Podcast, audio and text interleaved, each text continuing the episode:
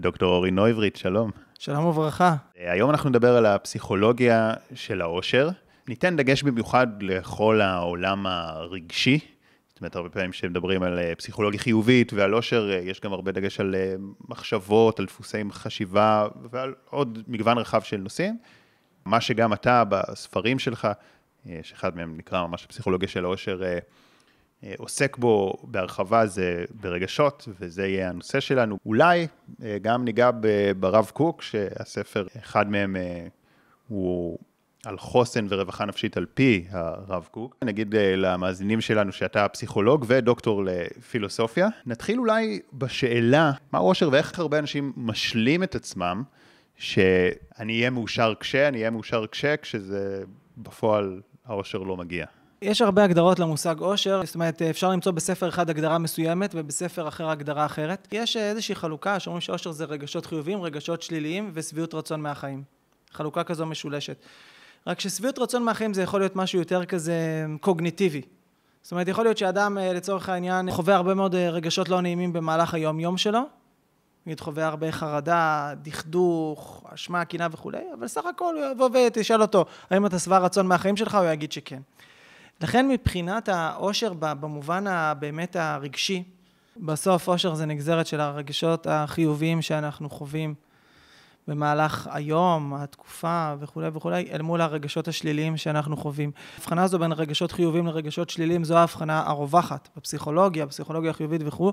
אני רק אציין שב-CBT אה, ההבחנה היא בין אה, רגשות נעימים, זה אה, שמחה והכרת תודה ואופטימיות וכולי, לרגשות לא נעימים. אוקיי? זה, אבל זה, סך הכל זו אותה הבחנה, פשוט טרמינולוגיה שונה. ב-CBT, במיוחד בגל השלישי, שמים אה, דגש על זה שזה בסדר לחוות גם אה, רגש לא נעים. לכן אה, הם חוששים קצת מהתיוג הזה של רגש שלילי. זאת אומרת, יש איזשהו חשש, אם אנחנו לצורך העניין נתייג, נגיד חרדה כרגש שלילי, אז אנשים ינסו לא לחוות אותה. כן. וזה לא הדרך הנכונה, כי דווקא הדרך... להתמודד זה לפעמים דווקא לקבל, להסכים לחוות אותה, ולכן מבחינת התיוג, הם מעדיפים להשתמש בתיוג הזה של רגשות נעימים ורגשות לא נעימים, ולא רגשות חיוביים ורגשות שליליים. בוא נדבר על זה רגע. כן. מה הבעיה שאנשים לא מקבלים רגשות ולא מוכנים לחוות אותם? זו שאלה מצוינת. עיקר הבעיה בזה שאנשים לא מוכנים אה, לחוות איזה רגשות אה, שליליים. אני מגיע מעולם הפסיכולוגיה הארדקור ופסיכולוגיה חיובית, וזה ה... שנים, אני, זאת אומרת, אני משתמש במושגים האלה, אז אני מתנצל בפני כל הסיביטיסטים ששומעים. אני כן אשתמש בטרמינולוגיה הזו. בקיצור, אז אה, הרבה אנשים אה, לא רוצים הרי לחוות את הלא נעים. באופן טבעי, יש לבני אדם משיכה לחוות רגשות אה, נעימים, כן, שמחה, אהבה, יש להם רצון להתרחק מרגשות לא נעימים. הטכניקות שבהם בצורה אינטואיטיבית בני אדם מנסים להתרחק מרגשות לא נעימים, היא אה, לא תמיד היא הטכניקה הנכונה. זאת אומרת, נגיד לפעמים באופן אינטואיטיבי, בני אדם נגיד שיש, דיברנו אפרופו קודם על חרדה. אז באופן אינטואיטיבי הרבה פעמים אנשים בשביל לא לחוות אותה, ינסו להימנע מסיטואציות שבה היא עלולה להופיע. אז דווקא פה למשל, אחת הדרכים להתמודד, אחת הדרכים לוויסות רגשות, שגם אני עוסק בה הרבה בספר הזה, תורת הגוף והנפש, זה המקום של הקבלה. זאת אומרת, אה, לבוא ולהסכים לחוות, לחוות את החרדה, אבל לא להסכים במובן הזה של טוב, יאללה, אני מקבל, אלא באמת לבוא ולהגיד, אני מסכים לחוות את הרגש הלא נעים הזה. ואז כשמסכימים באמת לבוא, אותה קבלה רדיקל, שאני מסכים באמת לחוות את זה, אז זה מצמצם את העוצמה והרגש עובר יותר מהר. מה שאני מנסה להגיד במילים אחרות, ברור שבסוף השאיפה של כולם זה להרגיש יותר טוב ופחות רע. אבל לא תמיד בני אדם בצורה אינטואיטיבית משתמשים בכלים הנכונים בשביל שהדברים האלה יקרו. דוגמה נוספת, לעשות איזושהי הנאה, ואחרי זה שבן אדם עושה אותה נגיד אז הוא מרגיש אה, רגשות שליליים, ואדם לא מבין, רגע, עשיתי משהו שגורם לי הנאה, איך יכול להיות שאני קם אחרי זה בבוקר ואני מרגיש אה, ריקנות ואשמה ובושה וכולי? יש עניין לי לקרוא יותר את המפה הרגשית. עוד אה, נקודה שאני אציין אותה, שכמעט תמיד שאני שואל בקורסים וגם אנשים אה, פרטיים וכולי, מה זה אושר, אז זה מדהים, אבל תמיד התשובות שלהם זה שאושר זה משמעות, ואושר זה הגשמת מטרות, ואושר זה שאתה מממש את עצמך וכולי. ואז אחרי זה אני בא ואני אה, אומר להם, רגע, אבל נגיד מישהו שממש מממש את עצמו. בסדר? מישהו שמצליח יפה, מתפרנס יפה, משפחה וכולי. אבל רוב שעות היום הוא חווה חרדות. בגלל נגיד שיש לו איזה פרזנטציה או פודקאסט, ורוב הזמן הוא, יש לו הרבה מאוד חרדות לקראת הדבר הזה. האם הוא יהיה מאושר? ואז הם כולם פה אחד עונים שלא.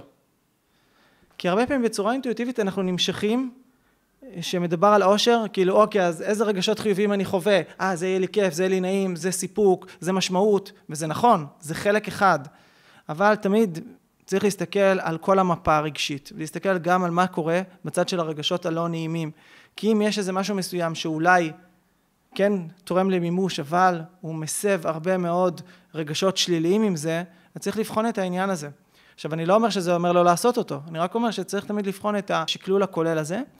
נגיד זוג רוצה לעבור לבית אה, גדול, ושיהיה להם חדר עבודה מדהים וכולי וכולי, והם מתחילים לחשוב, וואי, איך נהיה מאושרים, שאנחנו אה, נהיה בבית כזה. ואז הם עושים את הכל, ואז אה, נכנסים גם לאיזושהי משכנתה לוחצת, ופתאום יש להם לחץ של הזה, ואז איך הם לא מאושרים יותר?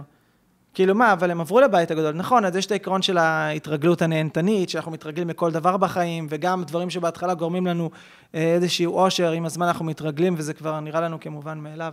אבל מעבר לזה, יש פה עוד איזשהו עניין, שאי אפשר להסתכל רק על מה הדבר הזה ייתן לי.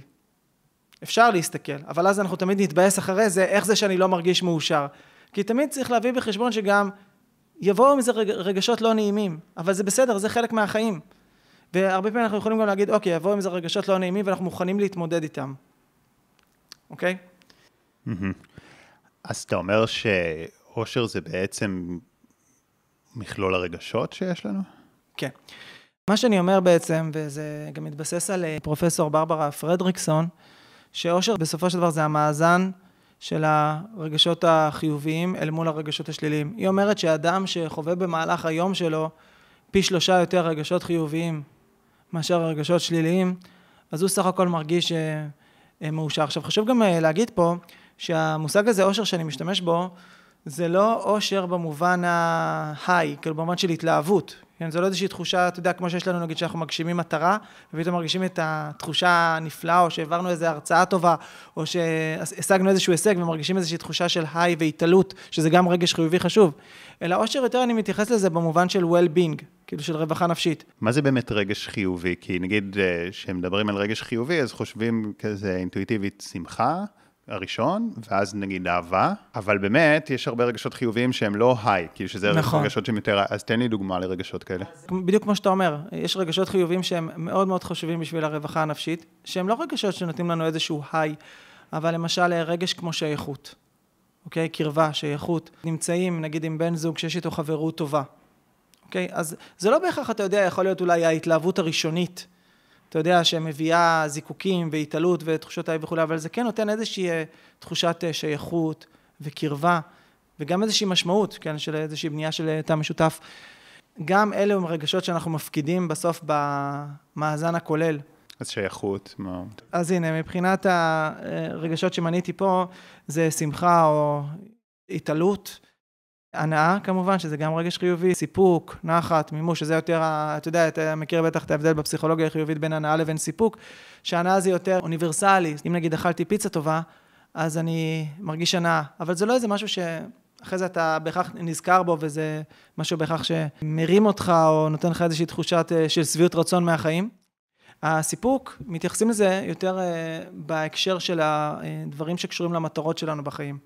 סיפוק זה יותר קשור למשמעות? כן, בדיוק. מה ההבדל באמת? יש הבדל? זו שאלה מצוינת. סיפוק הוא ממש רגש, אתה יודע, שמרגישים אותו אה, יותר, אתה יודע, נגיד, אה, עכשיו נגיד אנחנו מעבירים ויש איזושהי תחושה של סיפוק עכשיו או אחרי, עושים כל איזושהי פעילות שמתכתבת עם החוזקות שלנו. המשמעות זה מושג יותר רחב. המשמעות זה, זה בעצם זה ש... יש לך מטרה שבשבילה יש לך בעצם טעם לקום בבוקר וכולי.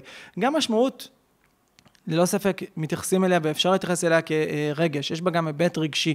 שלבן אדם יש תחושת משמעות, ולצערנו יש אנשים שאין להם את התחושה, ואלה יש להם את הרגש ההפוך, שזה תחושת ריקנות. כן. שאין להם בעצם סיבה לקום בבוקר. הם לפעמים אנשים שגם מגיעים לדיכאון, ואז בעצם השיטה שעבד את ויקטור פרנקן, הלוגותרפיה, זה בעצם לנסות למצוא להם משמעות, שיהיה להם בעצם סיבה. הסיפוק זה אה, אותם רגעים שהם יעשו את הדבר הזה, שנותן להם את המשמעות.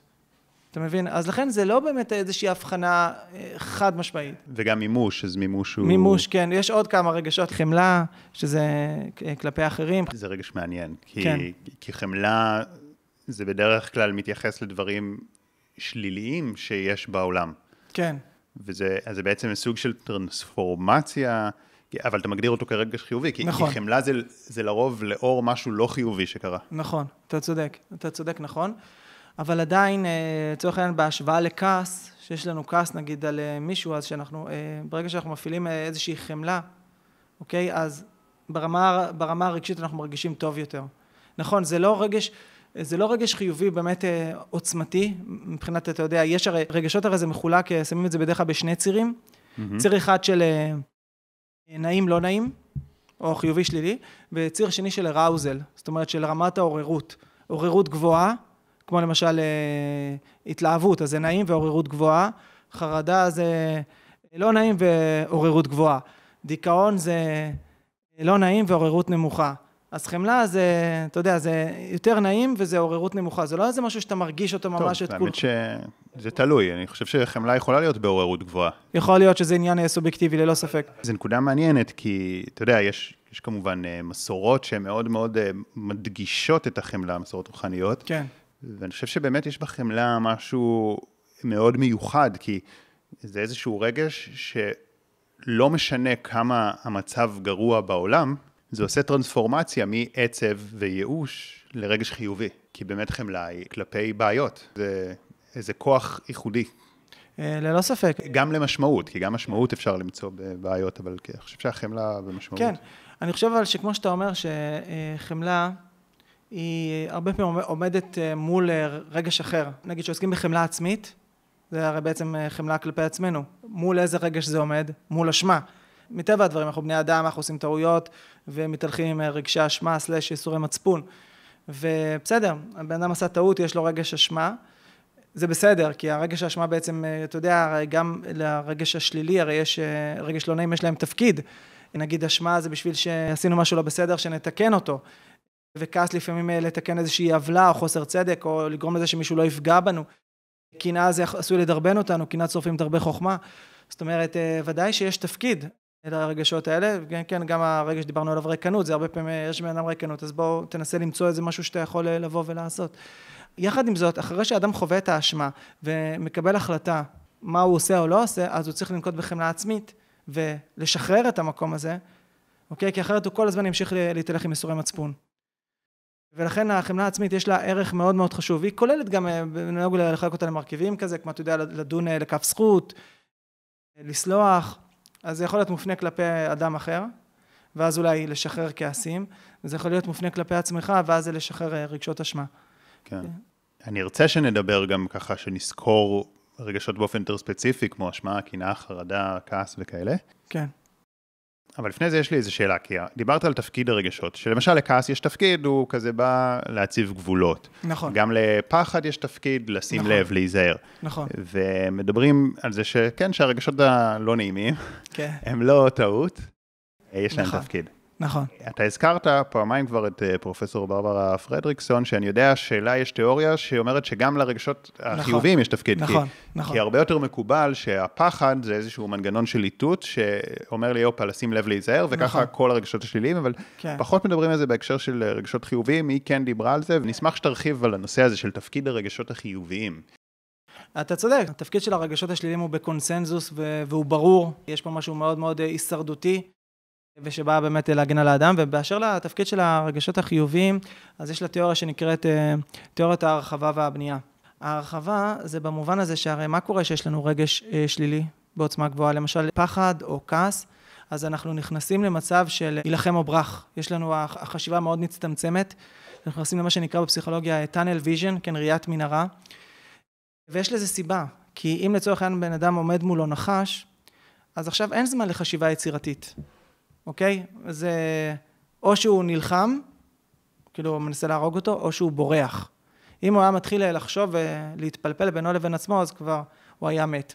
אז התפקיד של הרגשות השליליים זה הרבה פעמים לצמצם, אוקיי? לצמצם את, ה, את החשיבה. זה טוב אם אנחנו עומדים אה, מול נחש, זה פחות טוב למשל אם אנחנו עומדים אה, מול אה, בן זוג ואז אנחנו נגיד יש איזשהו ריב מאוד מאוד ככה מסעיר מבחינה רגשית ויש זעם, כי אז יש את אותה תופעה שבעצם כשאנחנו נכנסים למצב של להילחם או ברח ואין חשיבה יצירתית וקשה מאוד לפתור בעיות או לנסות איכשהו לתקן. הרגש החיובי הוא מרחיב את החשיבה. זאת אומרת, אנחנו יכולים להיות הרבה יותר יצירתיים, שאנחנו אה, יותר אה, חווים אה, שלווה, או איזשהו רוגע, או שמחה, או אהבה, או שייכות, או קרבה, או הכרת תודה. זאת אומרת, כל הרגשות החיוביים, גם הרגשות החיוביים הקטנים, עשויים מאוד מאוד להרחיב את המקום היצירתי. אני יכול אגב להגיד בהקשר הזה, דוגמה, אני ואשתי יש לנו איזשהו כלל שאנחנו מגיעים, אה, נגיד, אתה יודע, לפעמים אנחנו אה, מגיעים לקנות איזשהו אה, מוצר, לא אנחנו ספציפיים, כל זוג, מגיעים לקנות איזשהו משהו גדול לבית נגיד. אז לאור ניסיון העבר, הגענו להחלטה שאנחנו אף פעם לא קונים בחנות, כי מה קורה בחנות? הרבה פעמים פתאום אומרים לך, עכשיו אם אתה קונה נגיד את המטבח, תקבל מקרר במתנה, ועכשיו אתה תקבל 20% הנחה, זאת אומרת הרבה מאוד הטבות, ואם אתה יוצא, אתה מפספס את כל זה, ועכשיו אתה נכנס לאיזשהו סטרס כזה, לאיזשהו לחץ, והרבה פעמים אתה, אתה בא, כבר יאללה, יאללה, נסגור את זה, שוב, כי החשיבה מאוד מצטמצמת, והאמת שאני מביא את זה מדוגמה אמיתית, ואז אתה חוזר הביתה, ופתאום אתה בכלל רואה שרגע, אבל זה בכלל לא מתאים למידות, וזה בכלל, פה זה יבלוט, ופה זה זה, ואיזה מזל שלא קנינו. לפעמים כשאתה מגיע למצב שאתה נרגע ומצליחים להיכנס יותר רגש חיובי, אז זה פותח את החשיבה, החשיבה הרבה יותר יצירתית, הפרספקטיבה הרבה יותר רחבה, היא לא צרה כמו שיש כשיש לנו רגשות שליליים. אז כאמור, רגשות שליליים, התפקיד שלהם לפעמים זה לצמצם את החשיבה. רגע, אני חייב להגיד משהו על מה שאמרת. אין בעיה, תגיד. זה מה זה גם אני, יש לי החלטה כזאת עם עצמי, לא, לא כחוק, לא, לא כחוק, כחוק, אבל שאני ממש... בגלל שלמדתי כל כך הרבה פסיכולוגיה חברתית והשפעה לא מודעת, ואני מבין כמה, כמה קל להשפיע עליי. כמה קל לעשות לי מניפולציות להשפעה של הסביבה ולכל מיני גורמים לא מודעים. דווקא בגלל שעשיתי איזה אה, פודקאסטים וראיתי את האנשים ולמדתי על זה. באמת אני משתדל לא לקבל את ההחלטה בזמן אמת, שזו החלטה גדולה. כי, כן. כי דווקא בהחלטות קטנות, בדיוק. עדיף כאילו לקבל, כי זה לא כזה... בדיוק, דל, אז זה לא... מקסימום 500 אה, שקל, ב, כן. כן, בקניות מאוד uh, גדולות. נכון. ואותו דבר גם כשבקורס NLP שלי, שזה קורס שהוא קצת יותר מקיף מ... יש לי גם תוכניות דיגיטליות שהן באמת, mm-hmm. אני חושב שאפשר כזה, יאללה, פשוט לקחת אותן ולעשות. אבל נגיד... Uh, קורס NLP זה תוכנית יותר אה, מקיפה של כמה חודשים, גם יש לה השקעה כספית, אז אני גם אומר לצוות, אה, אנחנו לא מוכרים בשיחה הראשונה. Aha. למרות שזה כביכול מטומטם, כי יש הרבה אנשים שדווקא נורא בהתלהבות, נכון, אבל רגע, נכון. ברור שאני רוצה להעליב אותו וזה, כי זה באמת החלטה כן. מלהיבה, זה באמת כדאי, אבל, אבל אני דווקא רוצה שהוא לא יחליט רק מהמקום של ההתלהבות הרגעית, לא יחליט מתוך פחד, כן. כי הרבה פעמים אנשי מכירות לוחצים על כאב ולוחצים על פחד, נכון. ואז בן אדם מחליט. בדיוק. אבל אני לא רוצה שאנשים יחליטו מתוך פחד, אלא מתוך ה... מה יכול לקרות, כאילו, מתוך, החלטה שהיא באמת נכונה להם. זה, אתה יודע, זה גם ברמה של הערכים, אני חושב אבל שגם ברמה עסקית זה דבר נכון, כי, כי בסוף אם אנשים מגיעים מתוך המוטיבציה הלא נכונה, הם, הם גם פחות יפיקו ערך, האווירה תהיה פחות טובה, זאת אומרת, אני חושב שזה גם ערכית וגם עסקית מתיישב, למרות שזה אנטיתזה כזה לשיטת המכירות, שזה בדרך כלל... נכון, נכון. אגב, אני מאוד מזדהה איתך, היה לי אה, לפני איזה כמה שבועות אה, נועץ שהגיע מירושלים. אחרי הפגישה, העוזר שלו רצה לשלם על שלוש פגישות מראש. זאת אומרת, סכום כאילו, את הסכום כפול שלוש. אמרתי לו, לא, לא, רק אה, על פעם אחת. כי לא רציתי ש... זאת אומרת, שהוא ירגיש מחויב וזה, רציתי ש... למרות שזה שונה באמת, כמו שאתה אומר, משיטת המכירות, לבוא ולהגיד, הנה, יש לי עכשיו הזדמנות, אז אני אה, אקח אותה, אלא שבאמת, אם אה, הוא רוצה לבוא, לחזור אליי, שיחזור באמת ממקום שהוא חשב על זה ושבאמת הוא רוצה, ולא ממקום שהוא כאילו שהוא עכשיו אה, נאלץ להגיע. אגב, וכל הכבוד לך על העניין הזה, כי זה באמת אה, הרבה יותר קל לפעמים לתפוס אנשים כשהם נמצאים באמת במצב הזה, שהם נמצאים באיזושהי עוררות, זה אגב יכול להיות באמת עוררות אה, שלילית, יכול להיות גם באמת אה, עוררות אה, חיובית. אז זה העניין הראשון, זאת אומרת שהרגשות החיוביים יותר פותחים את החשיבה, יותר פותחים את החשיבה. והעניין השני אומרת בנייה. מה זה אומר הבנייה? גם פה זה מתכתב עם רגשות שליליים, לכן אני לא בורח. רגשות שליליים שנמצאים למשך הרבה זמן ושהם ממושכים. אני לא מדבר על, כולנו חווים מדי פעם רגשות אה, שליליים, רגשות לא נעימים, וזה לגיטימי וזה בסדר גמור, זאת אומרת, גם אני, בסדר, כתבתי שני ספרים על עושר, אני חווה לא מעט רגשות שליליים, כאילו, וזה בסדר גמור ואני מקבל אותם באהבה וכולי. מתי הבעיה מתחילה בסיפור הזה? הבעיה מתחילה כשאדם חווה את זה בעוצמה גבוהה ולמשך הרבה זמן, אוקיי? זאת אומרת שאם למשל אדם חווה חרדה בעוצמה של עשר, נגיד עם הסקאלה שלנו בין אחד לעשר, ובמשך הרבה מאוד ימים, אז זה המקום שזה עלול לפגוע בו, במשאבים שלו. באיזשהו מקום זה סוגר יותר את החשיבה ו- וכולי, זה פוגע במשאבים המנטליים הרגשיים, אה, כי זה נותן איזושהי תחושה של לאות, של עייפות, של חוסר כוח וכולי. זה פוגע במשאבים החברתיים, אתה יודע, כי בני אדם פחות רוצים להיות ליד אנשים שהם אה, כועסים, ממורמרים, קנאים, וגם מבחינה בריאותית. אדם חווה במשך תקופה ארוכה רגשות אה, לא נעימים בעוצמה גבוהה וממושכים, זה דברים שגם עלולים בסוף להגיע לנושא הבריאותי, זה גם יכול לבוא ממקום של, אני לא אכנס לזה ממקום של הדחקה, זה גם יכול אה, לבוא ממקומות של אה, זה שהמערכת הסימפתטית, ברגע שהיא עובדת נונסטופ אז זה פוגע בתפקוד של המערכת החיסונית, ואז יהיה יותר קשה להילחם אה, בכל מיני פולשים ודברים מבחוץ וכולי.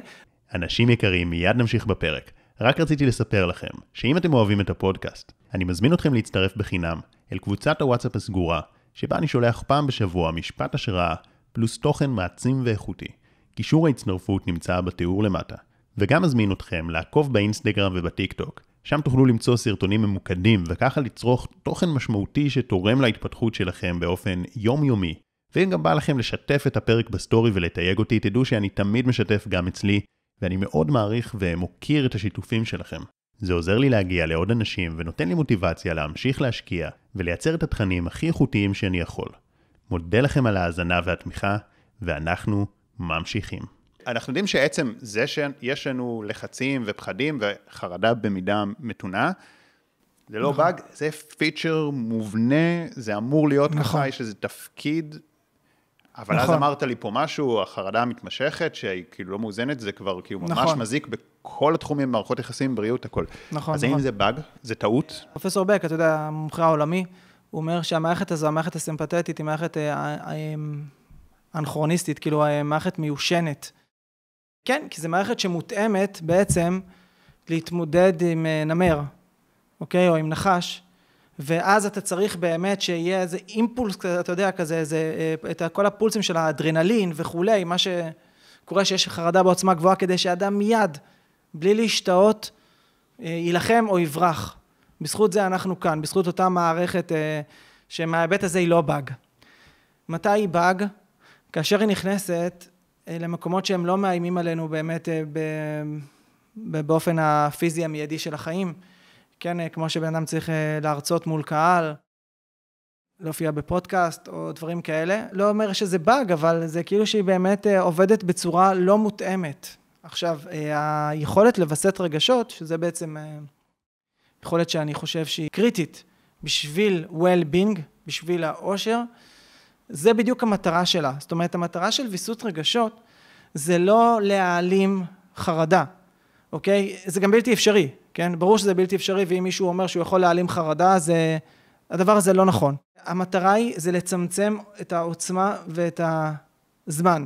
זאת אומרת, יש הבדל עצום אם האדם חווה חרדה בעוצמה של עשר, או אם האדם חווה חרדה בעוצמה של אה, שלוש-ארבע.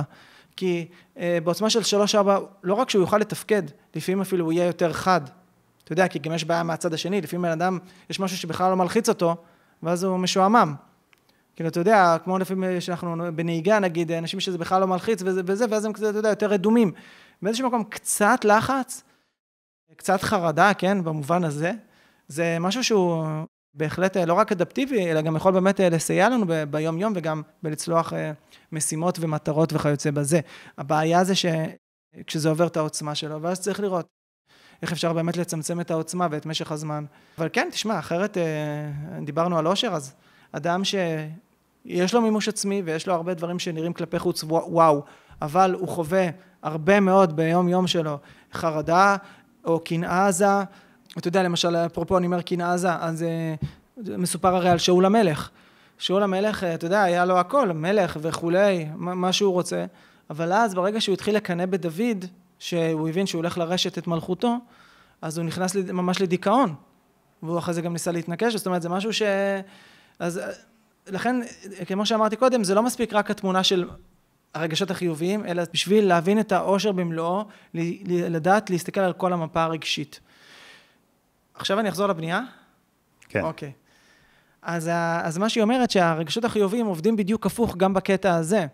רגשות חיוביים, כן, כמו שייכות, משמעות, אה, סיפוק, הנאה, אהבה, חיבה, הערכה, הכרת תודה, אופטימיות, תקווה וכן הלאה. אז הם א', בונים את המשאבים שלנו, הקוגניטיביים, כן, זה עוזר יותר לפתוח את, ה, את החשיבה, להיות יותר יצירתיים וכולי. זה גם בונה את המשאבים המנטליים הרגשיים שלנו, כי זה גורם לנו להרגיש יותר, יותר חיות, mm-hmm. ויש לנו יותר כוח ומוטיבציה לבוא ולקדם את המטרות שלנו וכולי. זה תורם גם מבחינה אה, בריאותית, אוקיי? זה בונה גם משאבים בריאותיים, זה אה, כמו שהיא מביאה וגם אה, מחקרים אחרים, זה עוזר למשל אה, לעיתים, אתה יודע, בקטע של עמידות מול בעיות פיזיות כאלה ואחרות, וגם בקטע של החלמה זה עשוי לעזור. וגם בהיבט החברתי, כי כידוע, הרבה יותר כיף להיות בחברת אנשים שהם יותר אופטימיים, שמחים, מכירי תודה ו... ומפרגנים ומעריכים וכן הלאה. אז זה בעצם בונה את אותם ארבעה דברים שדיברנו, אה, קוגניטיבי, חברתי, מנטלי ופיזיולוגי סלש בריאותי. אז אה, זה בעצם התיאוריה של התיאוריית ההרחבה והבנייה, שהיא באה להגיד שהם עובדים בדיוק הפוך mm-hmm. מהרגשות השליליים. ועדיין, הרגשות השליליים, יש להם אה, כמובן תפקיד מאוד מאוד חשוב. כן. וגם העניין הזה של הפגיעה בתפקודים, זה כמו שהדגשתי ואני מדגיש שוב, זה רק שזה עובר את הגבול. שזה בעוצמה גבוהה ומתמשך, ואז צריך באמת אה, לנסות לראות איך אפשר לווסת את הרגשות, ואני רק אומר שלווסת זה לא תמיד לעשות איזושהי אה, פעולה אימפולסיבית, רגע, אני עכשיו מרגיש אה, מדוכדך, מה אני עושה בשביל לצאת מזה? לא, הרבה פעמים דווקא הדרך היא דרך של מה שנקרא בגל השלישי של ה-CBT, הדרך של הקבלה. זאת אומרת, להסכים לזה שעכשיו יש לי דכדוך, וזה בסדר שזה נמצא. או להסכים עכשיו שיחווה קצת חרדה, להסכים באמת לחוות את זה, ואז זה גם יעבור יותר מהר, וזה גם יהיה בעוצמה יותר נמוכה. זו אסטרטגיה מעולה לוויסות רגשות, שלא עושים בה בעצם שום דבר חוץ מהסכמה לקבל. ולפני זה, היכולת לשיים גם, זאת אומרת, עצם זה גם יש מחקרים יפהפיים, שמראים שעצם זה שאדם יודע לשיים רגש, זה כבר מווסת אותו. זאת אומרת, עצם זה שאדם יכול לבוא ולהגיד, עכשיו למשל, אני חווה רקנות, כן, כי למשל אין לי עכשיו אה, נגיד איזה משהו לעשות, עצם זה, זה כבר מפחית את העוצמה. או שאני חווה קנאה, או, זאת אומרת, עצם זה שאדם יכול לשים את האצבע על, ה, על הרגש, זה כבר, לפעמים אומרים, זה חצי מהעבודה, אוקיי? כי אז הוא מבין מה קורה לו, כי לפעמים שאדם לא מבין בכלל מה קורה לו, אתה יודע, למשל מישהו ש... נגיד חווה חרדה והוא בכלל לא יודע מה זה, כמו למשל שקורה לפעמים אה, לילדים או אה, וכולי, או גם לפעמים לאנשים מבוגרים, הם אה, ממש נכנסים לאיזושהי פאניקה ובהלה, ולפעמים הם גם נוסעים למיון לבית חולים, הם חושבים שזה התקף לב, כי הם אפילו לא יודעים לשיים ולבוא ולהגיד, אוקיי, עכשיו עובר בי רגע של חרדה, בסדר, זה עולה לעוצמה גבוהה, עוד מעט זה ירד, יעבור איזשהו גל כזה, וכשהם מסכימים לקבל זה עובר הרבה יותר מהר. כשלא מבינים מה קורה לנו וכולי, אז זה עוד יותר מעצים את הבהלה כן. וכן הלאה. ואני רק אגיד שגם שיום של רגש חיובי, יש מחקרים שמראים שגם הוא תורם לרווחה. זה מעצים, זאת אומרת שאם בן אדם למשל אומר, אני עכשיו מרגיש סיפוק, כי אני עכשיו מעביר את הרעיונות שלי בפודקאסט של שחר כהן, אז זה עצמו תרם לי קצת לתחושת הסיפוק, הגדיל אותה, אולי מ-1-2 ל-3-4. נכון, באמת שתרגיל מעניין לראות, זה כמה מילים בכלל אנחנו מכירים לרגשות חיוביים. אם נגיד, קחו רגע איזה דף ועט, מהראש, בלי זה, תראו כמה רגשות חיוביים אתם מצליחים לכתוב, אתם תראו שזה לא המון. אה, למרות שכמו שאמרת, להכיר יותר שמות לרגשות חיוביים יכול לגרום לנו לחוות אותם יותר. נכון. אז זה, זה תרגיל מעניין. אני רוצה שנזכור עכשיו כזה כמה רגשות, נדבר על איזה כמה ככה קצת יותר לעומק. בא לי להתחיל עם uh, גאווה. בסדר גמור. אז א', שמתי אותה ברגש חיובי. יש לה uh, בעצם, אפשר להגיד, uh, שתי משמעויות שנכללות תחת אותו מושג. כמובן, לא בהכרח מנותקות לגמרי, אבל עדיין זה שתי משמעויות שונות. יש אה, גאווה, זה בעיקר המושג השכיח, שזה גאווה במובן של שחצנות. אוקיי? שחצנות, יהירות, רברבנות. שאדם, אה, אתה יודע, אה, משוויץ, זאת אומרת, זה איזושהי תכונה פחות טובה שיש לאדם שהוא שוויצר. פוגע באחרים שהצליחו פחות ממנו, זה דורך להם קצת במקומות לא נוחים וכולי, ולכן, אבל בפסיכולוגיה, גאווה, המובן שלה, זה בעיקר תחושת ערך. אוקיי? אגב, גם אם מסתכלים בוויקיפדיה, לא שזה איזושהי ראייה מחקרית אקדמית, אבל אפשר לראות את שני הפירושים, שמצד אחד יש, זה מתחיל, אני חושב, אם אני זוכר נכון, תחושת ערך, משהו כזה, ואחרי זה יש את ה, גם את הפירוש השני. עכשיו, כשמתייחסים לגאווה כתחושת ערך, אז זה רגש חיובי, אחד החשובים. רגש המנוגד לאותו רגש של בושה, ולכן ראית אותם צמודים, זה רגש הבושה. שהאדם מרגיש שהוא נחות, שהוא לא יוצלח וכולי. אז הגאווה במובן של תחושת ערך הוא רגש חשוב ביותר בשביל הרווחה הנפשית. נמצא אפילו קשר במחקרים בין אנשים שנוטים לחו... כמעט לא לחוות את אותה תחושת ערך לבין דיכאון. זאת אומרת, אנשים בדיכאון הרבה פעמים יש להם תחושה קשה של חוסר ערך. הגאווה במובן של תחושת ערך זה רגש חיובי מאוד מאוד חשוב, וזה באמת חוזר לנקודה המאוד מאוד חשובה שאמרת, כי גם בבתי ספר תיכוניים וגם אחרי זה, הרבה פעמים אומרים, אוקיי, בואו נגיד רגשות, ולא אגב רק חיוביים, בואו תזרקו רגשות. הרבה פעמים זה מסתכם באמת ב, אתה יודע, שמחה, עצב, ואולי עוד איזה שניים, שלושה רגשות, כעס וקינה. כן. ובזה זה מסתכם. עכשיו, העניין הוא שלפעמים זה לא מסתכם רק בתקופת התיכון. שלדעתי כל מי שיוצא מהתיכון, ולא רק מי שנמצא במגמת פסיכולוגיה, צריך להכיר את כל מנעד הרגשות, ולהכיר אפילו ברמה, ברמה של השיום שלהם. אז העניין שגם אנשים מבוגרים, בדרך כלל זה איזשהו, אתה יודע, כמו סמיילי עצוב, סמיילי שמח, כאילו, בזה מסתכם בעצם המפה הרגשית, וזה, מפסידים פה המון המון איכויות רגשיות שאפשר לעבוד עליהן. הנה, למשל, דיברת עכשיו על רגש חיובי מאוד חשוב, הנושא של תחושת ערך. רגש שצריך לטפח אותו. זה שאדם, שהוא ירגיש שהוא ראוי, ולא שהוא לא ירגיש חס וחלילה שהוא לא שווה. כן, משמעותי. אז בואו נדבר גם על בושה, שזה הצד השני של זה, שזה נכון. באמת אולי אחד הרגשות עם התדר הנמוך ביותר, זאת אומרת שהכי יכול כן. להוביל כן. למצבים קשים. נכון, נכון. יש כמובן קומורבידיות בין הבושה לדיכאון וכולי. מה זה בושה? ב... כן, אז בושה בפסיכולוגיה באמת, המובן שלה זה תחושה של נחיתות וחוסר ערך. התחושה הזו של אני פגום. אוקיי, עכשיו זה יכול להיות משהו חיצוני. כן, למשל, אתה יודע, משהו על המראה החיצוני שלי שפגום, או משהו באישיות שלי שפגומה, ואז האדם בעצם נושא איתו את, ה, את אותה תחושה של בושה. יש איזה הבדל יפה בין אשמה לבושה בפסיכולוגיה, שהאשמה מתייחסת לאיך שהתנהגנו. זאת אומרת, נגיד עשינו משהו לא בסדר, אז אנחנו מרגישים אשמה. הבושה מתייחסת למהות שלנו, למי שאנחנו. אנחנו מרגישים בושה כשאנחנו מרגישים שאנחנו פגומים, לא ראויים.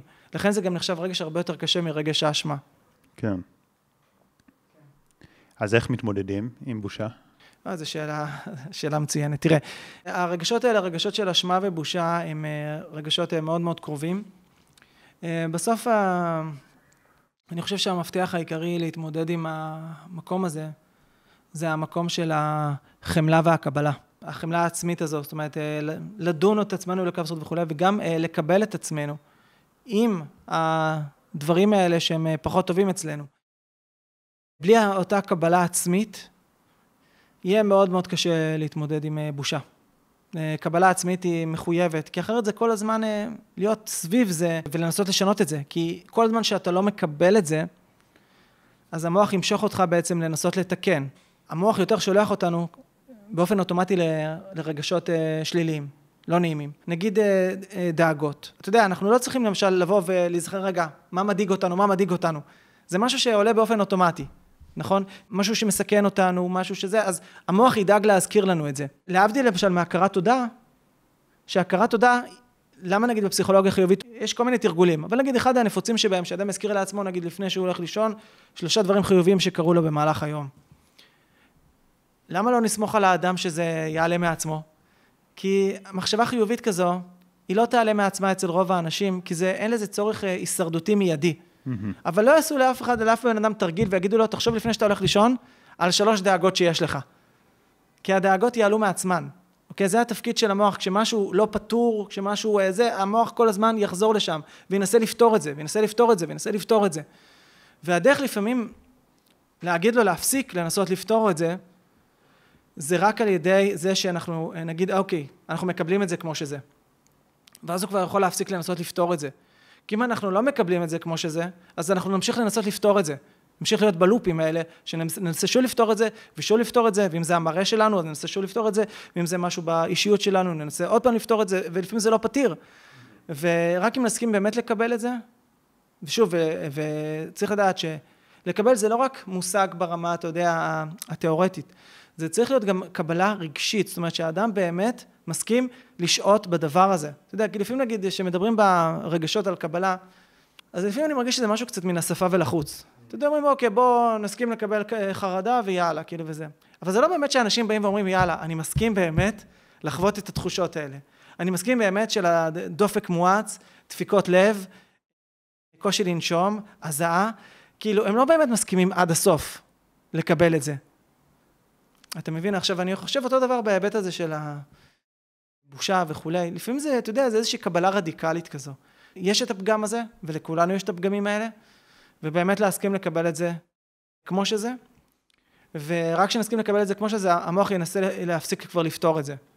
ואז זה, נוכל, זה יוכל להרגיע את המערכת. טוב, יש עוד המון נושאים והמון רגשות שאפשר לגעת בהם. אני הייתי רוצה להתמקד ברגש מסוים, שזה העצב.